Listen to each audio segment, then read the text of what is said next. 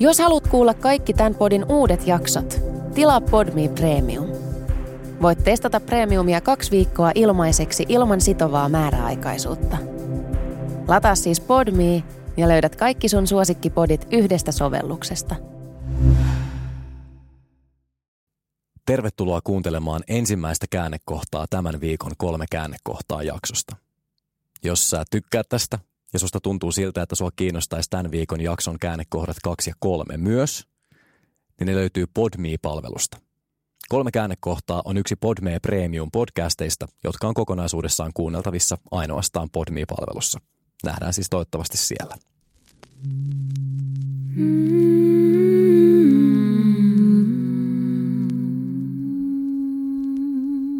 Podify. Tässä jaksossa. muistan, mä hain sen kirjapaketin postista. Mä olin ihan niin kuin mun kädet tärisi, tiedät. Mä olin ihan silleen, "Uu." kun mä tunsin sen niin vahvasti, että mulla oli jotain niin kuin tosi suurta alkamassa.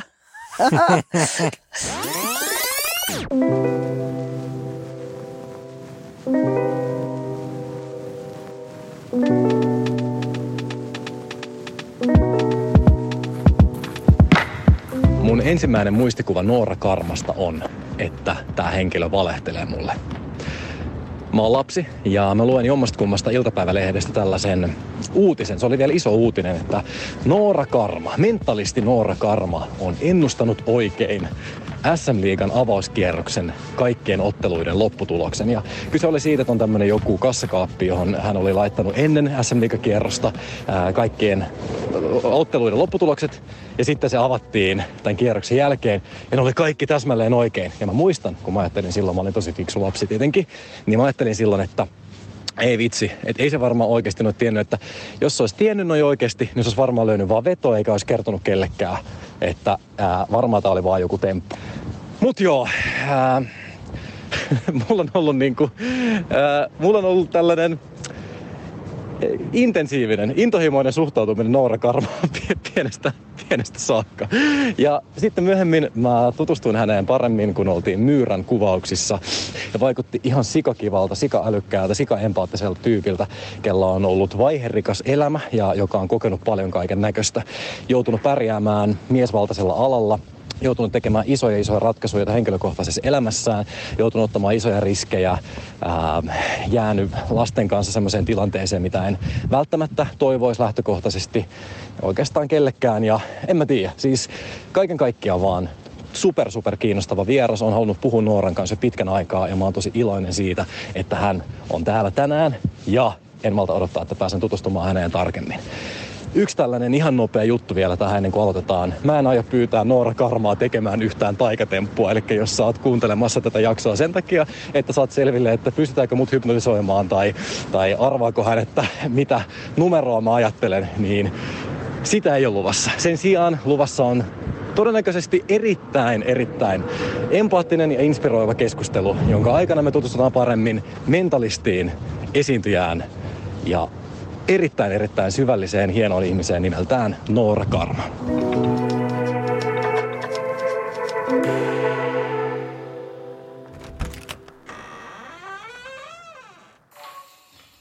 Tämä on kolme käännekohtaa.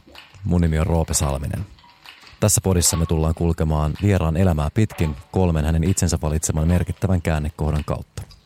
Kiva kun oot kuuntelemassa.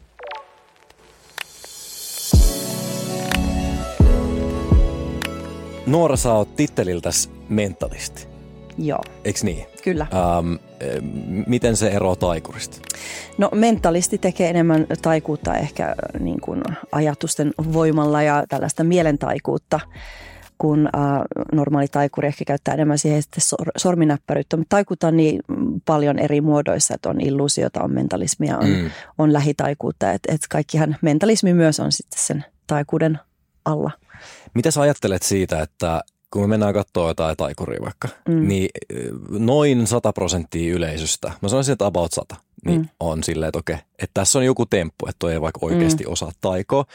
Mutta sitten eh, mentalistiin liittyy sellainen, mä, mä väitän, että on yllättävän iso prosentti ihmisiä, jotka ajattelee, että tässä ei ole välttämättä mitään temppua, vaan toi mentalisti vaan osaa jotain, mitä mm. Mm. muut ei niinku osaa. Mitä sä ajattelet siitä?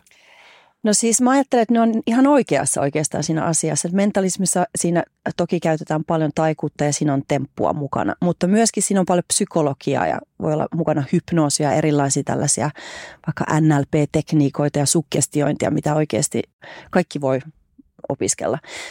Totta kai taikuutta voi myös kaikki opiskella, mutta mentalismissa ehkä sekoittuu nämä myös erilaiset psykologiset niin osa-alueet. Ja, ja kyllä mä sanoisin, että, että mun esityksessä myös mitä mä teen, osa on temppua totta kai, mutta osa on myös, mennään niin kuin aika paljon intuition vaistovarassa myös välillä. Oikeastiko? Joo. Meneekö sulla temput usein sitten ketuiksi? Ei useasti välillä, mutta mä, mä oon tota, tottunut siihen, sit, että mulla on joku semmoinen varasuunnitelma, että jos se ei onnistu. Mm. Mutta sitten tavallaan vuodet ja kokemus on koulinut siihen, että osaa ehkä niin kuin valita ne oikeat avustajat tiettyihin tehtäviin ja sä ole valmiiksi tiedä, että miten ne tulee käyttäytyä tai voiko jotain ihmistä vaikka hypnotisoida tai vastusteleeko se kovin, jolloin häntä ei tietenkään sitten kannata valita. Mm. Että se on niin kuin tavallaan kehittynyt se niin kuin aistit siinä sillä puolella myös. Että. Niin luulisin, että isoin ongelma saattaa olla jotkut, jotka tulee niin kuin vaikka trollaamaan. Mm. Tarkoitan, tarkoitan niin kuin sitä, että, että mulle on aina ollut tosi uskomatonta, kun mä tunnen joitain just mentalisteja, ketkä on selittänyt mulle tätä asiaa joskus. Mm. No se, että kyllä me tiedetään, että mikä laatikko se on, minkä sä valitset tai jotain. Mm. Sitten mä niin mietin itse, että no, mutta ettehän nyt voi mitenkään tietää, että jos ne tulee joku tyyppi, joka tahallaan valitsee, mm. tiedätkö, silleen intuitiossa vastaisesti, mm. koska hän ajattelee, että häntä manipuloidaan, mm. niin äh, niin mitä, sitten se, sit se temppu vaan menee pieleen, jos ne tulee joku trolli pyörimään. Niin, mutta sulla pitää olla suunnitelma siihen, että miten sä hallitset sitä trollia myös. Et, et, et kaikki suunnitelmat pitää, että tavallaan taikuudessa sehän on aika kiehtova, että sä et vaan voi mennä ja pistää sen esityksen pystyyn. Että siinä on niin paljon eri asioita, mitkä sun pitää ottaa huomioon, mm. niin kuin teknillisesti ja sekä sitten tota, no, niin kuin ihmisen psykologia on hassu. Ja, ja useasti kannattaa ehkä välillä käyttää myös sellaista niin kuin käänteistä psykologiaa – Mä muistan yksi, kun me oltiin myyrässä yhtä aikaa ja siellä oli semmoinen tehtävä, missä piti valita laatikosta. Mm. Ja mä yritin miettiä sen silleen käänteisesti, että jos mä olisin taikuri, mitä mä itse tekisin tässä tilanteessa, että mihin mä laittaisin sen isoimman rahan tai mikä se nyt olikaan. Mm. Ja, ja tota, mä mietin, miten tuotanto sen miettisi, et, ja se meni oikein. Et, tota, se, oli, se oli hieno hetki. Joo, ihan varmasti. Joo. Ihan salettiin. Äh, tosiaan niille kuulijoille, ketkä ei tiedä, niin me tunnetaan toisemme, tai tunnetaan ja tunnetaan, mutta tiedetään toisemme Myyrä-ohjelman kuvauksista. Mm. Ää, Myyrässä siis kymmenen julkisuudesta tuttua suomalaista lähtee elämänsä seikkailuun. Ää, en tiedä, oliko se sulle elämäsi seikkailu. Ää, aika lähelle lennettiin loppujen lopuksi. Sä oot kokenut aika paljon kaikkea elämässäsi, mutta varmasti siis erikoinen, erityinen kokemus. Ja sieltä sä putosit melko loppukahinoissa ja sul meni se silloin tunteessa, jos mä muistan oikein. Mitä sä, mitä sä muistat tuosta reissusta ja meidän viime kohtaamisista? Se reissu oli siis, se oli aivan mahtava. Meitä oli ihana porukka ja siis me oli tosi hauskaa. Siis todella hauska reissu, mutta sitten tota, siinä ei mennyt kuin muutama päivä, että se rupesikin olemaan aika totista totista tota, torvensoittaja ympärillä ja, ja semmoista, semmoista niin kuin ei kyräilyä, mutta juonittelua. Ja, ja tavallaan se on hauska peli, koska siinähän sä pelaat ittees vastaan ja sun pitää niinku luottaa siihen omaan niinku ajatteluun ja omaan ehkä niinku vaistoon ja aisteihin, että ketä sä epäilet siinä pelissä. Ja se on hirveetä, kun sä oot väärässä, koska se on pelkästään ja ainoastaan sun ihan oma syy. Mm. sä et voi syyttää sinne ketään muuta. Ja, ja tota, se pisti se peli ainakin mun pään aivan sekaisin, että, että jossain kohtaa se päivä ennen kuin mä tipuin, niin se edellinen yö mä en nukkunut oikeastaan yhtään. Ah, se, se, oli, se oli ihana reissu. Siis yksi kyllä niin kuin mieleen jäävi, jäävimmistä tota, noin TV-ohjelmista, missä mä oon ollut mukana. Hauska. Ehdottomasti. Se oli ihan reissu. Joo. Oletko valmis aloittamaan varsinaisen osion ja käymään sun elämän kolme tärkeintä käännekohtaa läpi?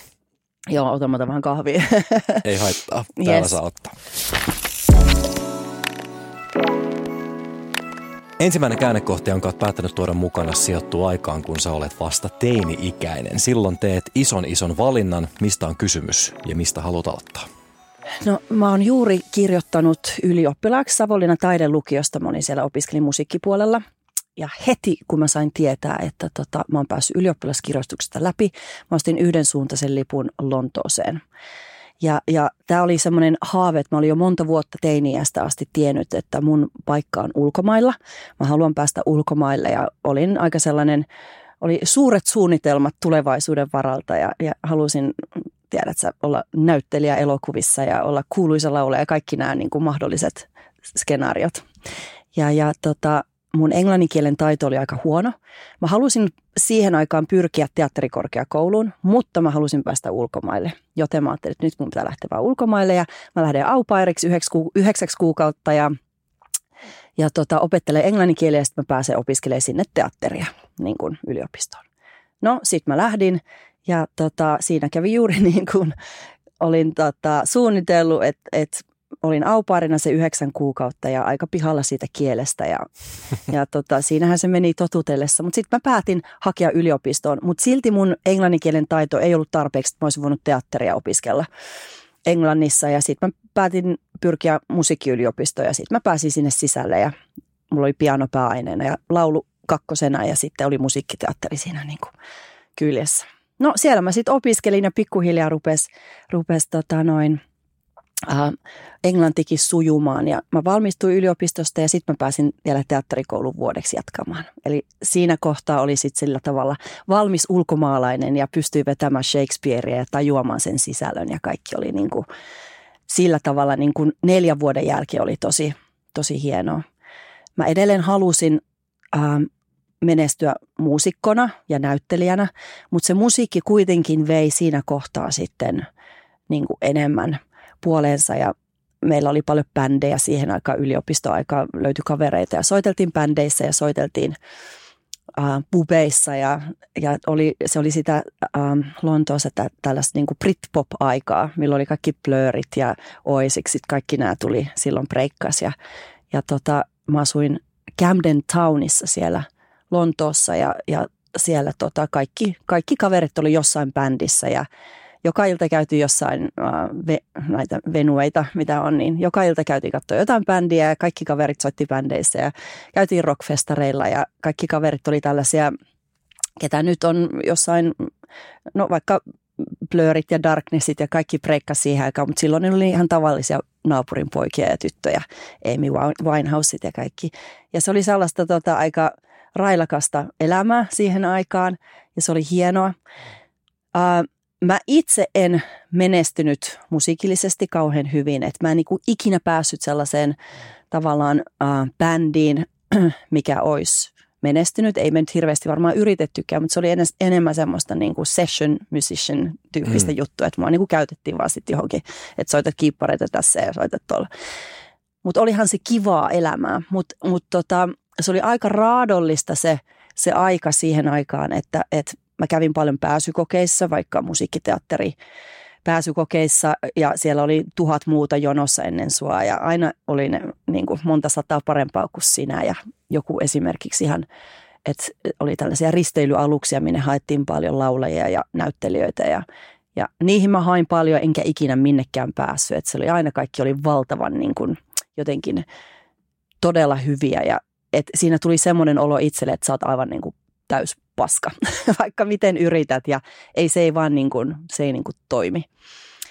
No sitten mä rupesin opettamaan musiikkia ja teatteria ja, ja siellä sitten pyöritin semmoista itse asiassa omaa musiikkikoulua jonkun aikaa, pari vuotta ja, ja opetin musiikkiteatteria toisessa semmoisessa esittävien taiteiden oppilaitoksessa ja siinähän ne vuodet sitten vieri ja välillä tein jotain esityksiä, välillä kävin soittelemassa bändin kanssa ja, ja muuta, mutta tota, jossain kohtaa siellä sitten ähm, tuli vähän ehkä semmoinen, kun kaikki kaverit menestyy ja kaikilla on, tiedätkö, kultalevyt ja on, on niin kuin hienoja kiertueita, niin ehkä se sillä tavalla oli vaikea seurata vierestä, koska mä koin, että, että mä ehkä jään niiden ihmisten niin kuin jalkoihin siihen. Että mulla ei niin kuin ole siinä semmoista niin kuin tilaa, että mä en ehkä osannut etsiä sitä itselleni tai löytää.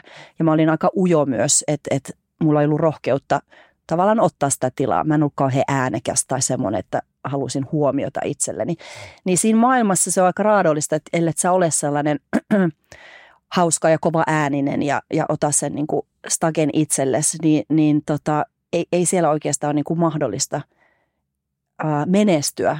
Ja varmaan nykyaikana vielä, vielä vähemmän. Että olisi pitänyt olla tosi paljon enemmän sellainen itsevarma silloin mm. nuorempana. Mm. Sanoit, että olisi pitänyt olla enemmän itsevarma nuorempana ja äh, ottaa enemmän tilaa, olla mm. hauskempi ja, ja ottaa se stage. Mä en tiedä, voi olla, että mä oon ihan täysin siis hako teillä, mutta noi kuulostaa jotenkin, mitä mä sanon oikein, no kuulostaa niin kuin maskuliinisilta ominaisuuksilta. Mä tarkoitan sitä, että, että ähm, et, e, kun mä oon itse e, myös pyrkinyt tosi kovasti esiintyvälle alalle hyvin paljon helpommalla ja pienemmällä kielialueella kuin sinä, eli minä Suomessa ja sinä Lontoossa, niin musta niin tuntuu, että se on kyllä aina ollut naisille ihan sairaan paljon hankalampaa, siis äh, ihan vaan preikata ensinnäkin aina silloin, kun sä kuvailet näitä tuommoisia tilanteita, missä on tuhansia tyyppejä jonossa, Suomessa ehkä satoja, mutta kuitenkin se on oikeasti aika pysäyttävää, jos menee vaikka teatterikorkeakoulun pääsykokeisiin, että miten paljon siellä on varsinkin nuoria mm. naisia, ketkä haluaisi päästä sinne kouluun ja sitten kuitenkaan siellä joku kuusi paikkaa niin kuin, kullekin naispuoliselle hakijalle. En tiedä, miten noin menee muuten nykyään, jos se ei ole niin binääristä enää sukupuolen perusteisen hakeminen. Toivottavasti niin. ovat äh, tehneet sitä modernimpaa, en tiedä, mutta mm. ähm, mut koet sä, että, että sitä tilaa olisi ollut naisena otettavissa äh, vai koet sä, että se oli ihan vaan niin kuin yhteiskunnallisesti ja statuksenkin puolesta niin kuin olisi ollut erittäin haastavaa preikata se? Saat se kiinni tämä tarkoittaa? Joo, saa kiinni. Siis tota, musta tuntuu, että se ehkä johtuu ihan vaan siitä mun omasta niin kuin luonteesta. Ja mä en ehkä ollut, niin kuin, tiedätkö, valmis henkisesti enkä siis taidollisesti myöskään, että, että mun olisi kuulunut olla jossain tiedätkö, isossa bändissä, mikä breikkaa, mm. tai jossain isossa roolissa West Endissä. Ähm, koska myöhemmin sitten, että yhteiskunnallisesti äh, naisena mä uskon, että mulla olisi ollut ihan hyvät mahdollisuudet, vaikka se olikin niin kuin miesten maailma. Suurin osa niistä oli kyllä miehiä ja kaikki jätkät soitti bändissä ja ne oli niin kuin kuulee ja mun niin kuin asenne tavallaan oli aika sillä tavalla maskuliininen, niin kuin sanoit, ja semmoinen niin kuin jätkämä, että mä niin kuin teen just mitä mä haluan, ja tämä on mun unelma, ja mä toteutan sen. Mutta mut, musta tuntuu, että mä itse himmailin sen asian kanssa, mm. ja mulla ei ollut niin kuin sitä itsevarmuutta siihen. Mutta myöhemmin sitten, sit kun mä päätin vaihtaa alaa, mä olin vieläkin enemmän haastavammassa niin kuin, tiedätkö, yhteiskunnallisessa asemassa, ja täysin niin kuin miesten tonteilla hyppelin – ja se oli vaikeaa, mutta se toimi. Mulla oli siihen suunnitelma ja sitten mä olin löytänyt tavallaan sen, niin kuin mä hiffasin, että ei hitto, tällehän tämä tehdään. Mm.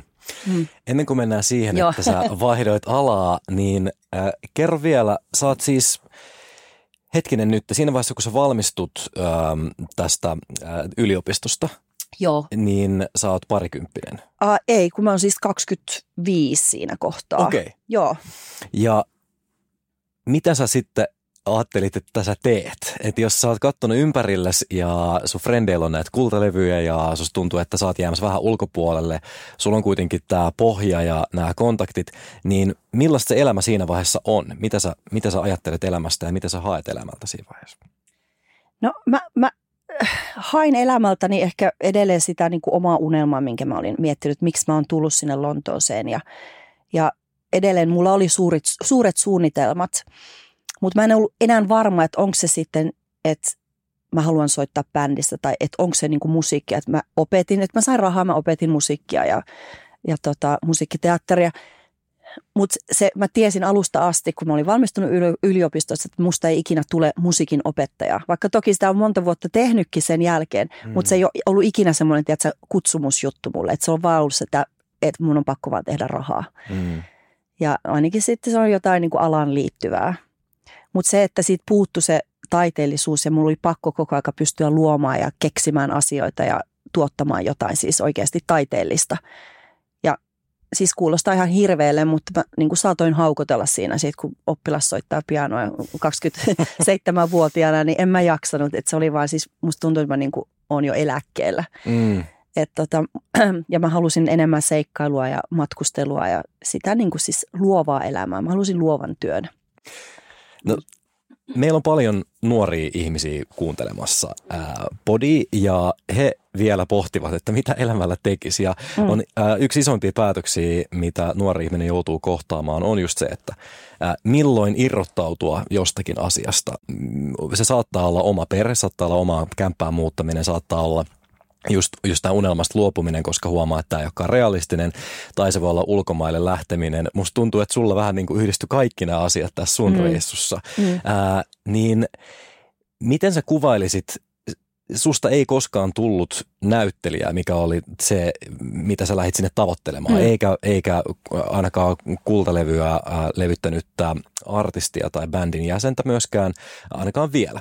ähm, niin koet sä silti, että kannatti lähteä ja mitä sä ajattelet siitä reissusta jälkikäteen? Sehän toi sun elämään paljon kaikkea muuta kuin mitä sä suunnittelit, että se toisi. No se reissuhan kesti siis 16 vuotta yhteensä, että tota, sen aikana mä oikeastaan saavutin kaiken sen, mitä mä oon nyt ja mitä mä teen nyt. Että se reissu ehdottomasti kannatti. Ja se semmoinen tietynlainen rohkeus, että sun ei tarvitse tietää, että, että mitä tota seuraavana vuonna tapahtuu. Mutta jos sulla on semmoinen tietty päämäärä, että sä jotain tietä lähdet kulkemaan ja siinä on aika monta varmasti hakopolkua matkan varrella. Mutta että se, niinku, se sun oma unelma, niin siitä sä et saa ikinä luopua, koska mä niinku koen, että, että jos sä et rakenna niinku sitä omaa unelmaa, niin sit sä sut palkataan rakentamaan jonkun toisen. Mm. Et se on, se on niin kuin tosi tärkeä muistaa, mm. että sä elät kuitenkin sitä itseäsi varten ja, ja pala kerrallaan.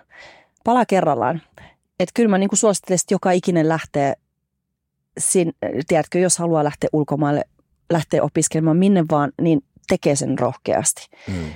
Että et muuten suojaa se harmittamaan. Mua edelleen vähän harmittaa, että mä en hakenut sinne teatterikorkeaan silloin aikoinaan, mutta en mä nyt enää sinne voi hakea. Voisi ehkä joku aikuisten, joku mature maisterin linja voisiko olla siellä, mutta, mutta se, on, se on ainut, mikä on jäänyt harmittamaan, että mä en sitä niin kuin homma. Että nyt jos, nyt jos tulisi semmoinen tiedätkö, vaikka työtarjosta, menetkö tekemään taikuta tai musiikkia tai näyttelemään tai mitä, niin mä sanoisin sen näyttelyn ihan niin kuin mennen tullen mm. edelleen. Että tavallaan niin kuin esityksessä mä niin kuin joudun koko ajan käyttämään sitä teatteria näin. Että se on niin kuin ehkä pysynyt vielä hyppysissä sen verran, mutta tota, semmoinen, että mennään rooleihin ja siihen teatterimaailmaan ja se, se on niin kuin hieno juttu. Mm. Et se, se on ehkä vähän jäänyt uupumaan. Ehkä mä vielä kerkeen. Kerketä saanut no. ilmaisuvoimainen ihminen siis. Mm. Ää, useinhan ää, näytteleminen, mun täytyy muuten aina puuttua, jos joku sanoo näyttely ja puhuu näyttelemisestä. Niin sitten pitää aina sanoa, että näyttelyt on niitä taideteoksia joo, varten jo. ja näytteleminen näyttelemistä varten. Jo. Se on mun oma tämmöinen fiksaatio, mä oon tosi pahoillani. Niin, Mutta ää, sä oot siis ihan sika ilmaisuvoimainen ihminen ja ää, näyttelemisessä on tosi usein kysymys myöskin oikeasta castingista. Mm. Ja, ja äh, on tosi paljon ihmisiä, ja nyt en puhu siis itsestäni, mutta tosi paljon kouluttamattomia ihmisiä, ketkä voi olla mielettömiä jossain roolissa. Mm. He pystyvät tekemään veret seisauttavia roolisuorituksia, ja mm. äh, en epäile lainkaan, että sä et pystyisi moiseen. Äh, mainitsit, että siitä omasta unelmasta ei saa luopua, niin mm. mitä sä ajattelet siitä, että ää, kuinka paljon unelmat saa muuttaa muotoa niin, että ne pysyy vielä tyydyttävinä ja, ja uskollisina sille ää, ytimelleen? Mä tarkoitan sitä, että esimerkiksi sä haaveilit näyttelemisestä. Ää, mä oon myöskin haaveillut näyttelemisestä. Kummastakaan meistä nyt ei tullut niinku päätoimista mm. ää, näyttelijä, joka on matkalla kohti Jussi Patsasta, mm. vaan ehkä mulla se näytteleminen jäi sitten niinku sivutyöksi ja, mm. ja kaikkea muuta tuli tilalle ja sulla näytteleminen sitten tuli niinku välineeksi sun mm. varsinaisessa ammatissa. Ähm, niin koet sä silti, että sun unelmat on toteutunut vai onko nimenomaan niin, että, että okei, no tämä tämmöinen – uusi unelma, joka tuli vähän niin kuin vahingossa tämä mentalisti-asia, niin se toteutui, mutta vieläkin harmittaa, että tämä näyttelemisasia ei sitten toteutunut. Koet sä, että se on silti tavallaan toteutunut? Mä, mä koen, että mun unelmat on, on kyllä toteutunut. Ne on oikeastaan mennyt aika, aika sillä tavalla, kun mä ajattelin tai näin elämäni joskus silloin nuorempana. Ähm, mä en tiennyt nuorempana, että missä maassa mä tuun asumaan, mutta siis lapsethan sitten toi mut takaisin Suomeen. Ähm, mutta kyllä mä siis mä oon tosi kiitollinen siitä, että mä oon pystynyt tavallaan niin kuin omista unelmista ja harrastuksista luomaan itselleni niin kuin uran mm. ja ammatin. Niin se on niin kuin tosi tärkeä juttu. Mm. Että mä pystyn edelleen tekemään niitä asioita työkseni, mitä mä oon joskus tehnyt pelkästään niin kuin rakkaudesta harrastukseen. Mm. Niin se on, niin kuin, se on tosi siistiä. Se on kyllä parasta. Vitsi, se on onnekas mm. tilanne. Siis, niin. äh, joo, se on, sitä ei, ei moni pääse kokemaan, ja mm. jos, sen, jos sen pääsen, siitä kannattaa kyllä pitää kiinni. Että, että tota, äh, onneksi olkoon. No. Onneksi olkoon myös, Roope, sinulle. Joka tapauksessa jossain vaiheessa päätät vaihtaa alaa ää, mm. ja ryhdyt ammattihuijariksi. Yeah. Ja siitä päästään puhumaan seuraavaksi.